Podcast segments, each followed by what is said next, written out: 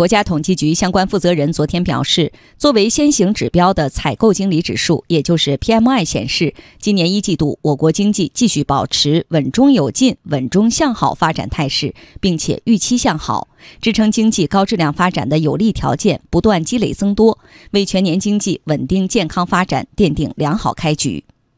统计显示，今年一到三月份，制造业 PMI 指数连续二十个月位于百分之五十以上的景气区间，制造业呈现稳中有升的发展态势。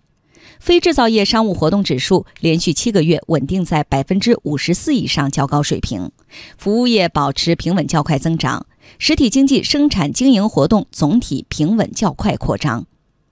来自国家发改委的数据也显示，受主要经济指标向好的拉动，今年前两个月全国用电量增速创五年来新高，同比增长百分之十三点三，增速较去年同期提高六点九个百分点。